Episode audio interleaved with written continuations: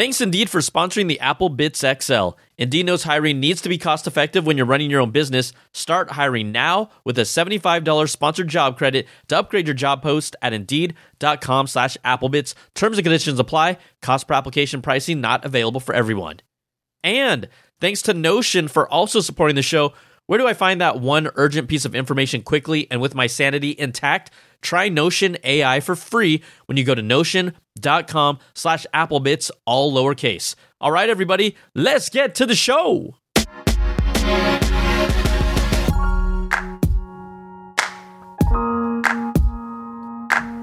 What's up, everybody? Welcome to the Apple Bitz XL. Brian Tong here, your host.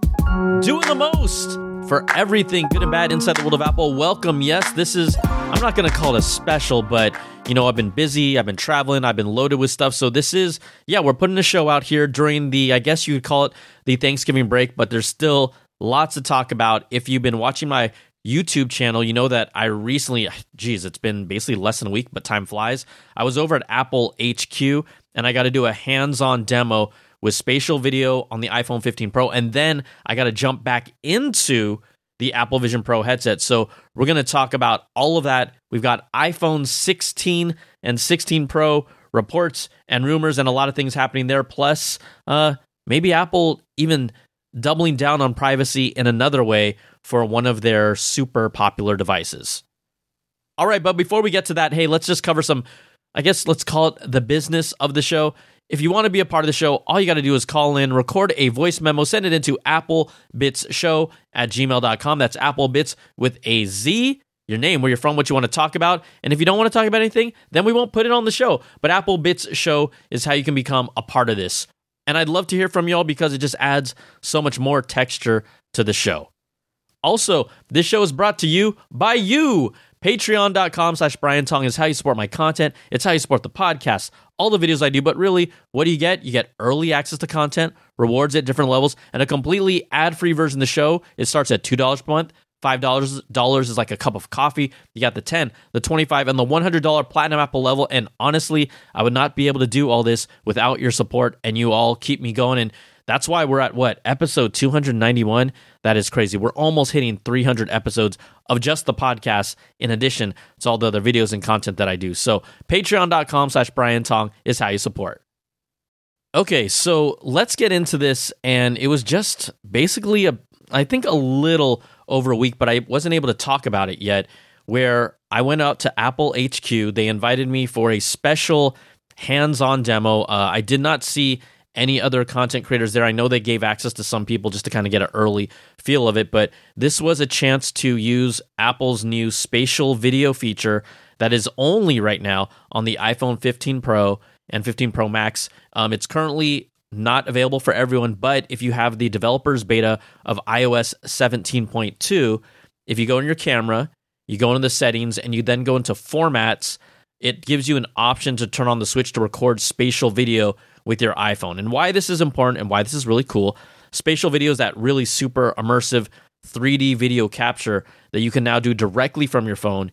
You can save these files on your phone. And then, if you're one of those people that is planning to get an Apple Vision Pro, you can watch these videos later on on the Apple Vision Pro. Now, just to kind of get some of the, I guess, specs out of the way of this video file because you're all curious, it records a video that records two streams, one coming from the wide camera and one coming from the ultra wide camera. Now, with the Apple iPhone 15 Pro and 15 Pro Max, they actually rearranged the lenses so that the wide and the ultra wide could be sitting vertically from each other. They were, previously they were diagonal from each other, and why that's important is then when you rotate the camera on its side, then they're right next to each other. One will represent as if it's your right eye. The other will represent your left eye. And then in addition to that, they're doing color correction, auto cropping, and just lens distortion from the ultra wide camera to match it up exactly from that perspective to the wide camera.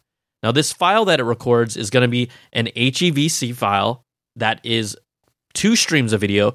When you watch it on your current iPhone 15 Pro, or if you even send it to someone, it will display the stream coming just from the wide camera. So it'll be a flat image. It'll look nice. But the main thing here is that it only currently records in 1080p video, 1080p, 30 frames per second, and then about one minute of video is 130 megs. So if you're talking about every eight minutes of video is going to be about one gig of storage that takes up on your drive. You do have to record these directly to the phone, so you can't use anything like an external USB C drive.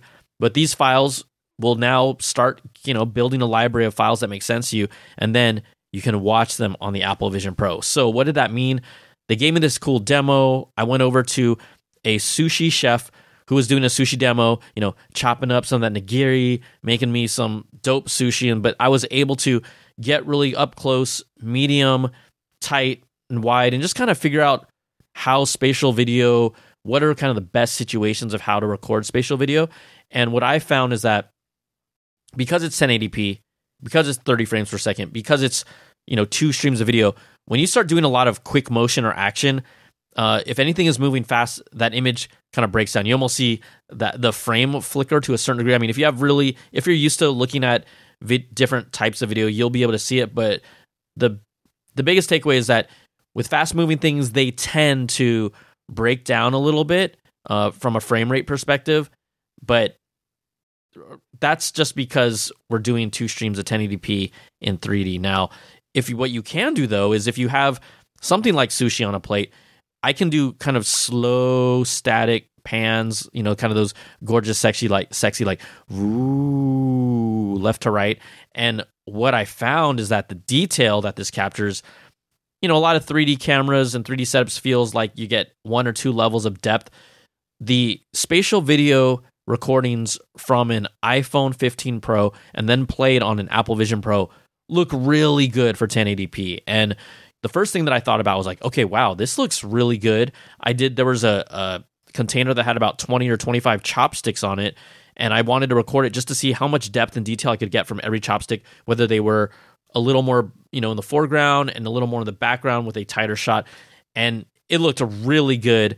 Of course, a medium sized shot, if you're shooting someone on video like a person, you kind of want to keep them in frame because you don't want their arms or the top of their head to be chopped off by the frame because it kind of looks weird uh, because it is a spatial video, but let's just call it a three dimensional video. It's really immersive.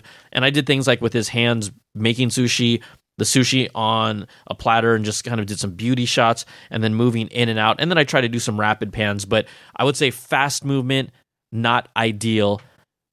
But it could come in handy. It could be interesting if maybe you're walking and talking to camera. I mean, there's going to be a lot of experimentation of what really works the best, but I definitely found that static people or static objects objects where you do some of the movement tends to give you the best image. But if you're trying to do a really quick pan like a whoosh across, it's just not going to look that good. And the whole point is almost because of the immersion and the 3D video, you just kind of sit in it and you watch it and you enjoy it and it the less movement actually kind of makes it feel more organic and real as if you're sitting down and talking with someone. So I recorded about five minutes, eh, three to five minutes of video with this sushi chef.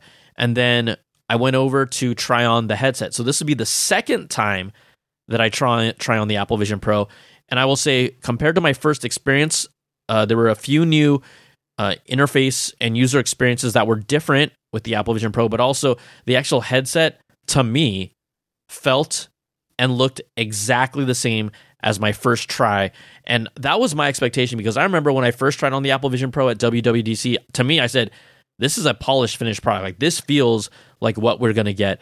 And from a weight standpoint, from a product standpoint of everything that I could recall from before, the fit, the finish, the materials, and the weight, this was exactly the same Apple Vision Pro from a hardware perspective, at least how I felt. Um, when I got it. I will say that the light seal, that's that part that is supposed to be kind of customized more to your face. This light seal, the second time around, was better. Meaning the first time around, it kind of didn't block out all the light. So maybe they didn't exactly get the right proper light seal sizing for my face. But the second time around, I did not feel like any light was leaking through or that it did not fit my face properly.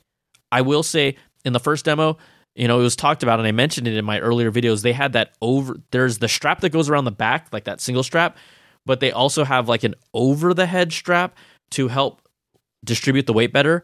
This second time around, they did not have that over the head strap. So the thing, the takeaway for me though, is that I still started to feel the weight of the headset around the same time, around that 10 minute point. I was like, oh, okay, I, I can start feeling the weight of the headset. It is not light. Uh, based on my current uses, this is not a final, final product, at least, you know, from what we know. It still would be pretty tough, and I mean really tough, for me to even get through an hour with this headset on. I think I could do it 15, 20 minute doses. again, the fidelity is amazing. The visuals, the responsiveness, uh, the UI using your eye tracking and your fingers to navigate it, really, really, really, really nice. But let's talk about the actual Apple Vision Pro for some of the new things that I saw, and then we'll talk about, um, you know, more about the video aspect of it. But they showed off two new things. One of them was if you've seen any of the videos and how to navigate and use the Apple Vision Pro, a new thing showed up where let's say you're looking at a window. Let's pretend it's the photo app and there's a bunch of different photos on it. What you can do is if you look down in the bottom right hand corner, this did not exist there before and it hasn't been shown on videos. When you look down on the bottom right hand corner, there's a little curved white line, I would say about 10 to 15 pixels away from that edge, that rounded edge on the bottom right hand corner. And what you can now do is when you look at it, you can pinch your finger and pull and basically resize whatever that window is to be really large or to be smaller, but to size it however you want. This is going to be different from the horizontal line on the bottom of an active window, where when you look at it and you pinch it, you can push that window, you know, close, pull it closer to you, or push it further back into your environment. And there's a drop shadow that indicates that as well. Whereas on this corner, this is to actually physically increase the size of the window you're looking at. So you just kind of pinch and pull it at an angle and it gets larger, or you push it and it gets smaller. So that was one of the new uh, user interface. I guess it's not a gesture, but it, it is a way to interact uh, with the UI. The other thing they showed us um, for the first time was, you know, actually pinch and zooming. So, you know, if you have a picture on your phone and you want to zoom into it, you take your two fingertips and then you kind of put it on there and then you spread them out. Well, for the Apple Vision Pro, what you'll do is you'll actually take both hands, take your pinky and sorry, your pinky, take your thumb and your index finger from both hands, pinch them together when you're looking at a photo, and then pull them apart. So it's similar to multi touch on the phone, except you're now using two fingers, two hands. You're pinching them in front of you and then pulling them apart to zoom in and zoom out of a picture. And we were able to look at photos that were, you know, from the 48 megapixel to get all that detail of people's skin and the detailed materials that they were wearing. Very nice, very fluid, and it looked really good. So those were the two new use UI um, additions that we got to play with the Apple Vision Pro. But from a hardware standpoint, looking at spatial video on the Apple Vision Pro, I think that the biggest takeaway I took about away from it because they showed us some other demo videos of families like playing with bubbles, a woman with her kid, and the bubbles actually looked really good because they weren't moving super fast; they were kind of floating there. But that looked really good. Uh, it felt like you were there. When you're also watching spatial video in the current demos you see on Apple videos, it it fades around the edges, but it has like a harsh line around the video window.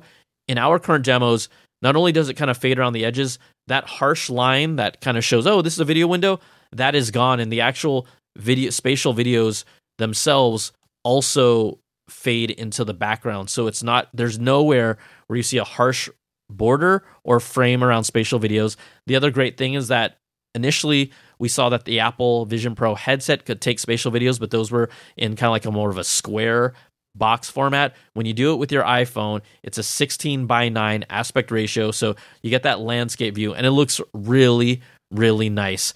And the biggest takeaway, I, I even said in my video, is that I think that, you know, I'm thinking about it and I kind of like, I don't know. You, I'm definitely going to take, not to be morbid, but I'm going to have, you know, my parents and family and friends, you know, maybe during the holidays, um, maybe even something like, "Oh, what are you thankful for? What what do you think about during these holidays?" Do messages directly to camera um, in spatial video for the Apple Vision Pro because I think this thing's going to really mess with your emotions. Like if you capture, you know, maybe maybe something that you want someone just to some thoughts that someone wants to let you know and it's a loved one that maybe they pass on and that's the only thing you have it is so immersive the way the sound comes through to you, it feels the presence. It there's presence to these videos that feel like you're there, even at 1080p. Of course, everyone's like, "Oh, I want 4K." Look, we'll eventually get 4K. I'm not worried about that, but this is not about capturing action. I think this is really about capturing moments and also moments you can connect with emotionally. And there's no product or combination of products that I have seen that have been able to do that. And the Apple Vision Pro, you know, I think it's going to really tap into some things.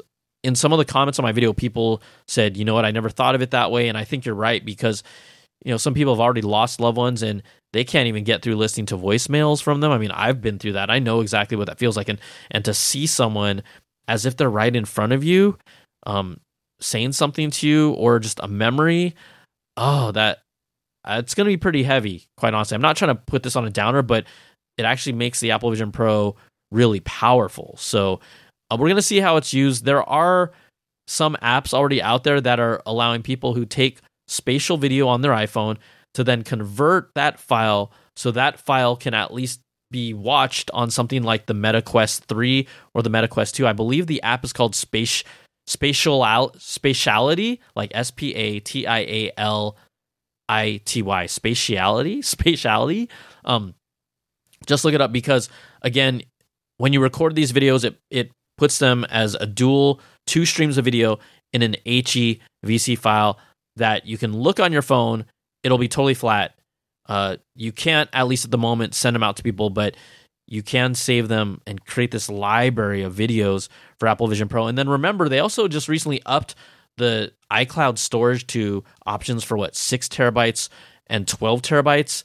And to me, that's where I would dump all my spatial videos and then be able to access them at any time with the Apple Vision Pro. If these are, you know, a, a eight minute video would be almost a gig.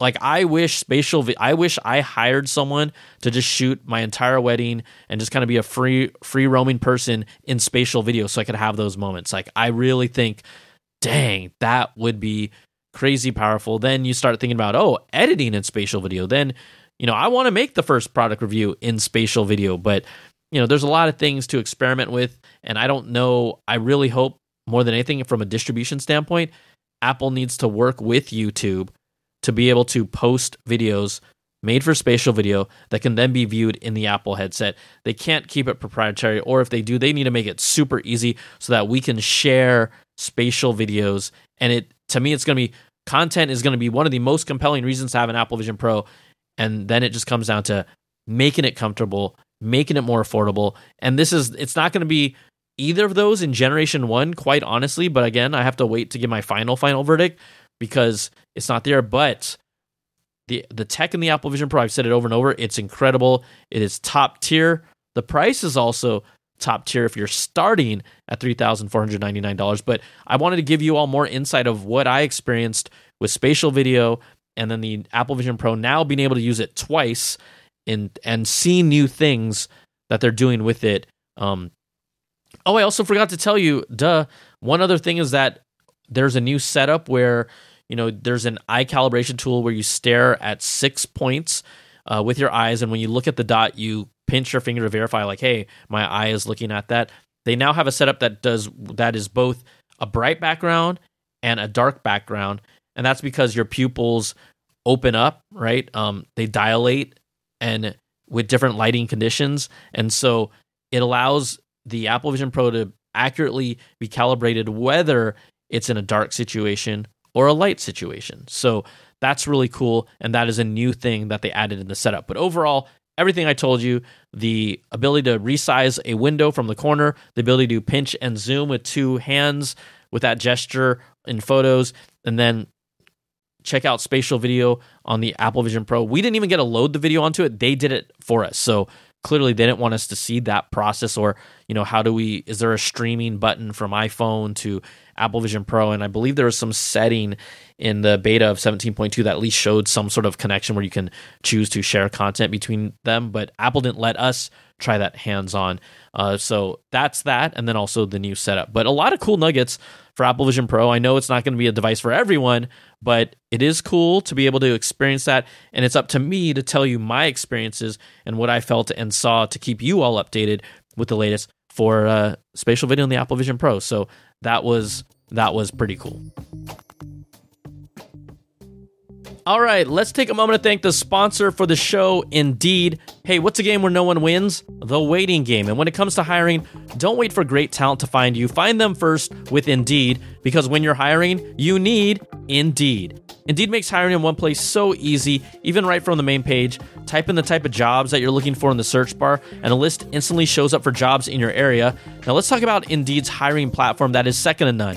Candidates you invite to apply are three times more likely to apply to your job than candidates who only see it in search, according to US Indeed data. It gets you one step closer to the hire by immediately matching you with quality candidates, and Indeed does the hard work for you. Indeed shows you candidates whose resumes on Indeed fit your description immediately after you post so you can hire faster. And Indeed's hiring platform matches you with quality candidates instantly. Even better, Indeed's the only job site where you only pay for applications that meet your must have requirements. And Indeed is an unbelievably powerful hiring tool, delivering four times more hires than all other job sites combined, according to TalentNest in 2019. So clearly, an amazing hiring platform. So join more than 3 million businesses worldwide that use Indeed to hire great talent fast. Start hiring now with a $75 sponsored job credit to upgrade your job post at Indeed.com slash Applebitz. Offer good for a limited time. Claim your $75 credit now at Indeed.com slash Applebitz. Indeed.com slash Applebitz. Terms and conditions apply. Need to hire? You need Indeed. Also, if you're like me and you've used Notion, you know how essential it is, and they are also sponsoring the podcast. Now, I've been using Notion for about two years now to manage my workflow and all my video and podcast projects that you see, and it's made a major, major difference in keeping me organized. I just didn't realize how much it would help, but being a creator, it is a chaotic lifestyle, trust me, uh, and working on my own makes it pretty pretty wild. I mean, I need all the help I can get. So Notion combines my notes and docs and projects all together in one beautiful space, and then navigating that space is easier than ever thanks to Notion's new feature Q&A, which is an AI assistant that can answer questions about next quarter's roadmap. Find that marketing campaign proposal you're looking for or dig up a long lost link all in seconds I just used it the other day to manage all my December projects coming up from my videos to my sponsored opportunities and then this podcast. All that's happening multiple times to make sense of it all. Notion AI can now give you instant answers to your questions using information from across your wiki, projects, docs, and meeting notes. And you can try Notion AI for free when you go to notion.com slash applebitz. That's all lowercase letters. Have an urgent question that you normally turn to a coworker to answer? Hey, just ask the Q&A instead. It'll search through thousands of documents in seconds and answer your questions in clear language no matter how large or complex your workspace is. You can also ask Q&A questions from anywhere in Notion so you can find exactly what you need without leaving the doc that you're in right now and then stay focused on what's important. When you use Notion AI, it's even easier to do your most meaningful work. Try Notion AI for free when you go to notion.com slash applebitz. That's all lowercase letters, notion.com slash applebitz to try the powerful, easy to use Notion AI today. And when you use our link, you're also supporting my show. All right, everybody, do you want to talk iPhone 16 and 16 Pro? I think you do if you stick around here because we've got a lot of the latest stories and rumors that have been bubbling up to the top and a lot of stuff that just kind of happened within the past two, three days. So, at least when you're talking about the iPhone 16 and 16 Pro lineup, we know this is going to be set for 2024. We're not talking about this year's phones now. We're we're looking a little further into 2024 and the biggest report which has been playing out and kind of expected now, Touch ID will not return to the iPhone 16 lineup in any way, shape, or form. So this comes from an integrated circuit expert on Weibo, that's the Chinese microblogging site. And this person has a track record for sharing accurate information. Now, in a most recent post, they said that most of the equipment originally used to manufacture the chips required for iPhone's version of Touch ID has now been shut down, and the only remaining units are being used for the third generation iPhone SE. Now, this is remember, there's been a lot of rumblings like, will Apple ever do an under display fingerprint Touch ID similar to what Android phones have had for, geez, are we at year four or five now? For a while. And it's really responsive these days, too. Apple has chosen not to go that route and they go with Face ID, which I do agree. You know, Touch ID was able to be replicated by some people, but when I say replicated, you know, they say the ability for it to be cracked is, you know, there's a higher probability compared to someone's face. But I'll tell you that Face ID with family members and even twins has been cracked, although, you know, a stranger's not going to apply. But different family members have been able to unlock people's phones with Face ID. It is better, but it's happened more often than you heard about. Oh, my Touch ID was unlocked by a family member. That just doesn't happen. Either way, if you love Touch ID, it's not planning to come to the iPhone 16. And we know that the iPhone SE fourth generation, which has been in talks for a while, that will likely bring in a Face ID component at the top, which would make it the last iPhone that used to have Touch ID. That would all be gone. But at the same time, there's been a lot of reports and rumors that Apple is still working on some sort of under display fingerprint technology that could appear in iPhones around 2026.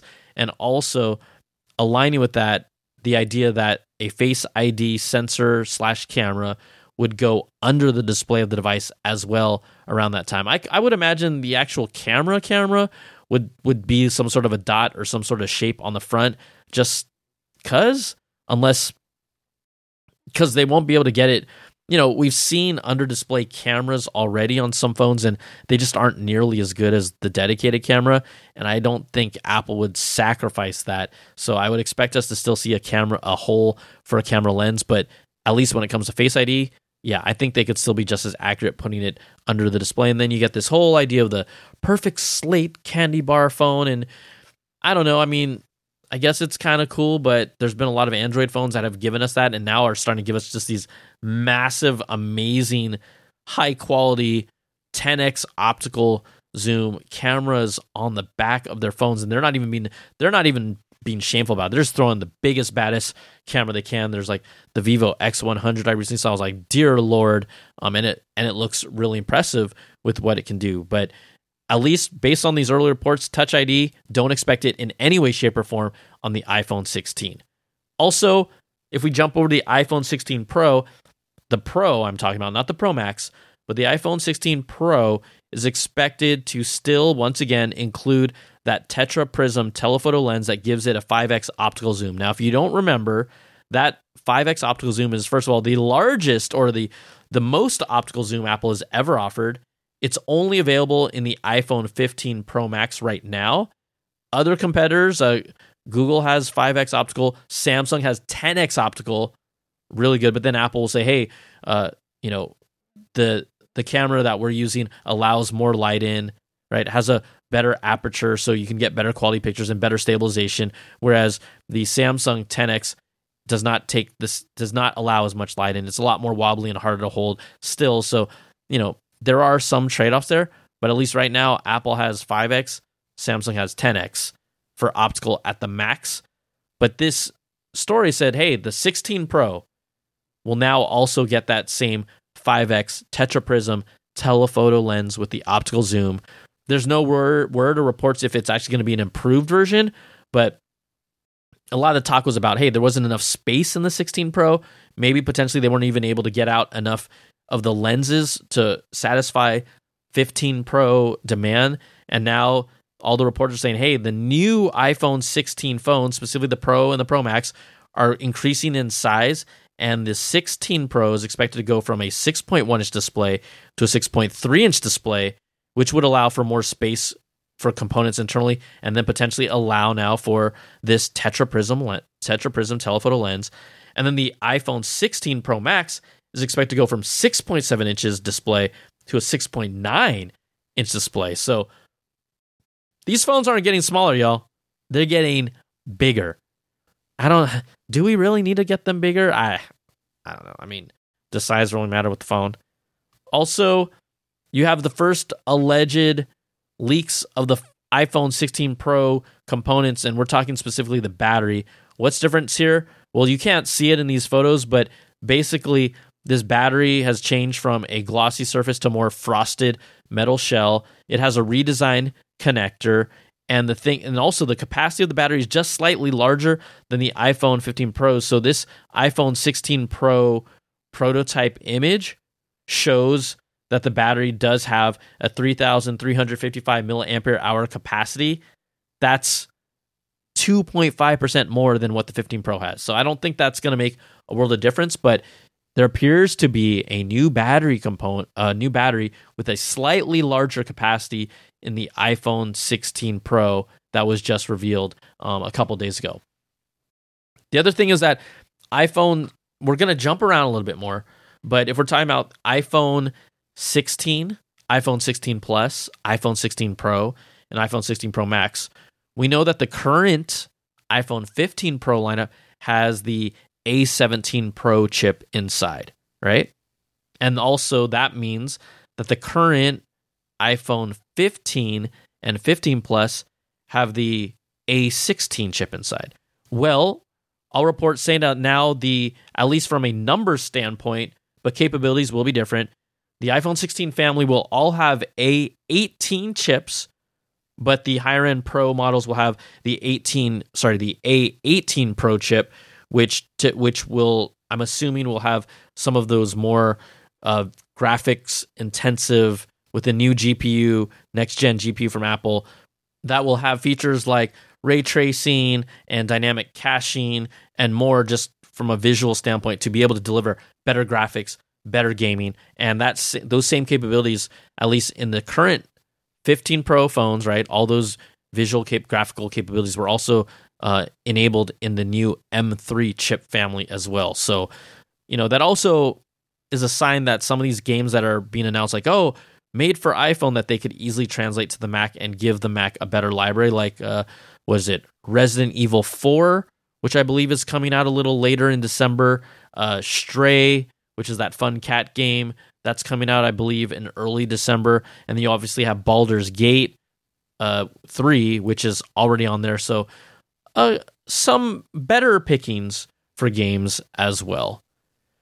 I think the other thing about the new iPhone 16 family, the camera layout, I talked to you about how there was the wide and ultra wide that are in a vertical form, a vertical alignment, and then when you turn it sideways, they're horizontal, kind of like two eyes, left eye and right eye. That is expected to also that same camera layout. Previously, the earlier standard iPhones, when I say standard, we're talking about the like let's say the iPhone 15 and 15 Plus.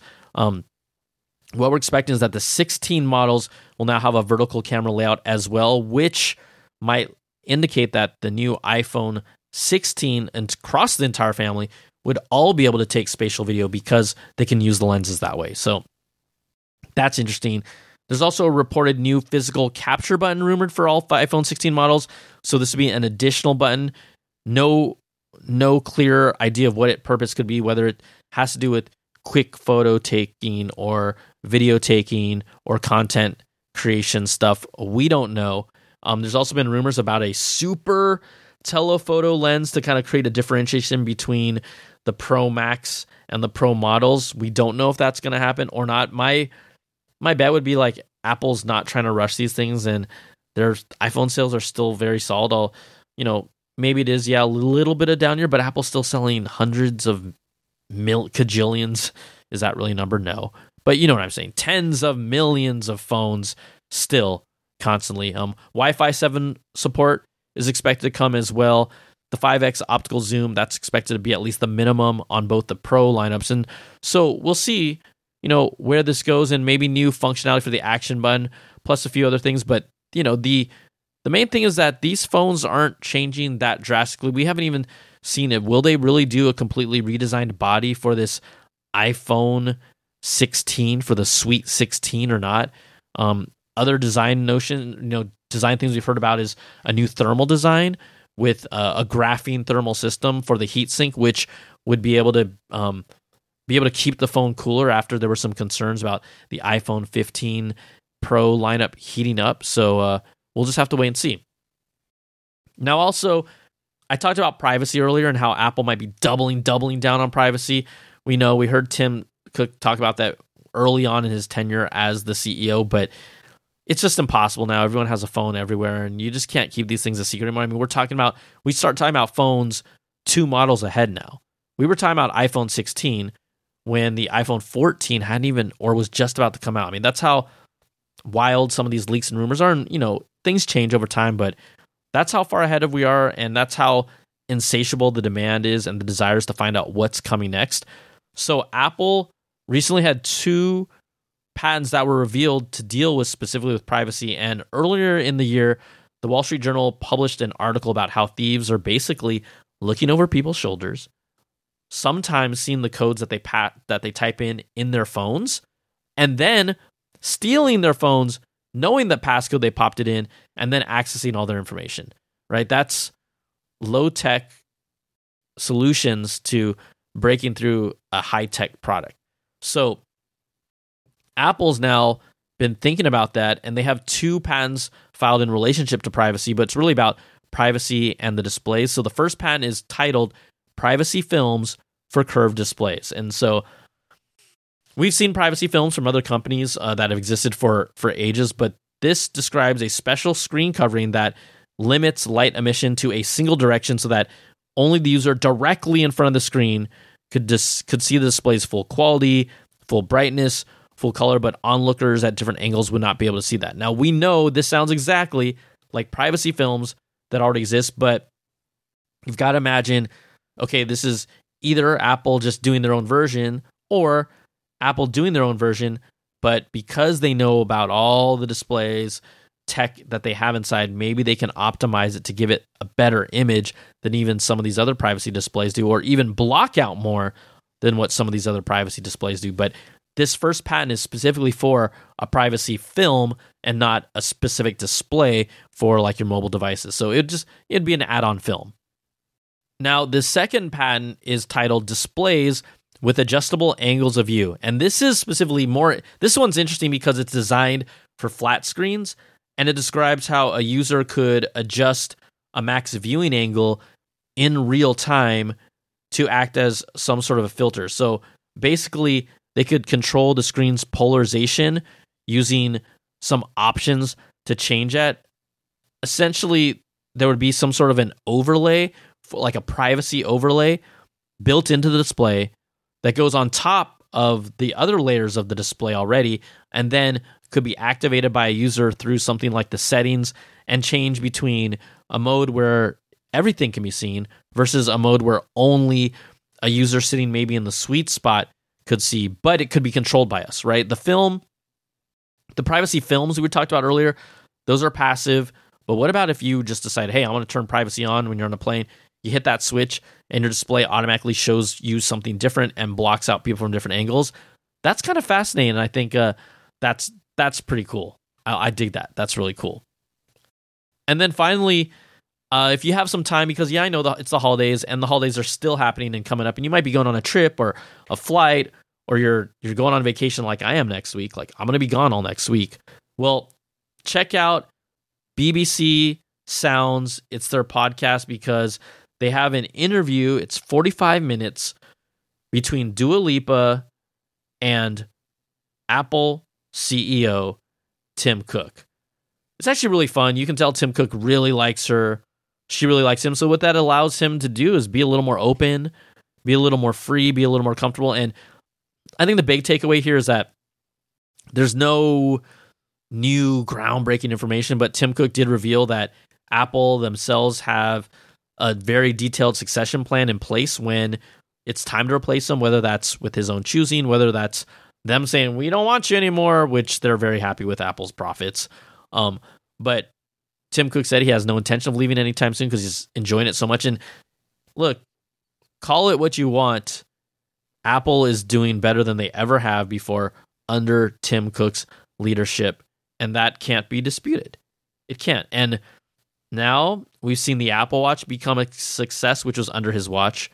We've seen the supply chain completely optimized. We've now seen the Mac completely transform with Apple Silicon, whether that was his initiative or not. He was still leading that charge. And some of the stuff is legacy initiatives that SJ wanted, but not all of it. And it still had to be executed. But, you know, there wasn't much else that was given. You know, they talked about his leadership style within Apple, where he came from, his beginnings, and where he is now and how he got there. So if you kind of want to learn more about how he thinks and how he operates, I think that's a fun, it's worth your time. And um, it's cool to hear him in this type of context. And I like it when CEOs open up and be a little more human or just any executive. Uh, I think that's it's always a good thing. So check it out. It's on the BBC Sounds podcast, and it's a Dua Lipa and Tim Cook just like chopping up, and it's really cool. So 45 minutes of your time, um, just have it play in the background. It, it's it's worth listening to. All right, that is going to do it for this episode. Hey, before we go, we first of all got to shout out and give big thanks to our platinum apples at the $100 level of support Brandon Ledford, Gil Cabrera, Wesley Frater, Jarrett Lewis, Michael Gigliotti, Atari Koenigsegg, and Gregory Ford. Thank you for your incredible support, and thank you to all of you who continue to support my content in any way, shape, or form. Patreon.com slash Brian Tong is how you do it, starting at $2 per month. But that is going to do it for this week. Hey, I'm legitimately going on a break for the next week. So uh, I didn't run away from y'all, but we all deserve a little bit of vacation. So it's been a crazy, I still have so much more to do. It's been a crazy September, October, November, but this is my time to get a week away and kind of recharge and recalibrate. So I will be back in another week. Don't worry, the show isn't going anywhere. I still keep on bringing the goods, but that's going to do it for this week. We'll be back in a week. Same bad time, same bad channel. It's the Apple Bitz XL, baby. Take care and be good. Peace.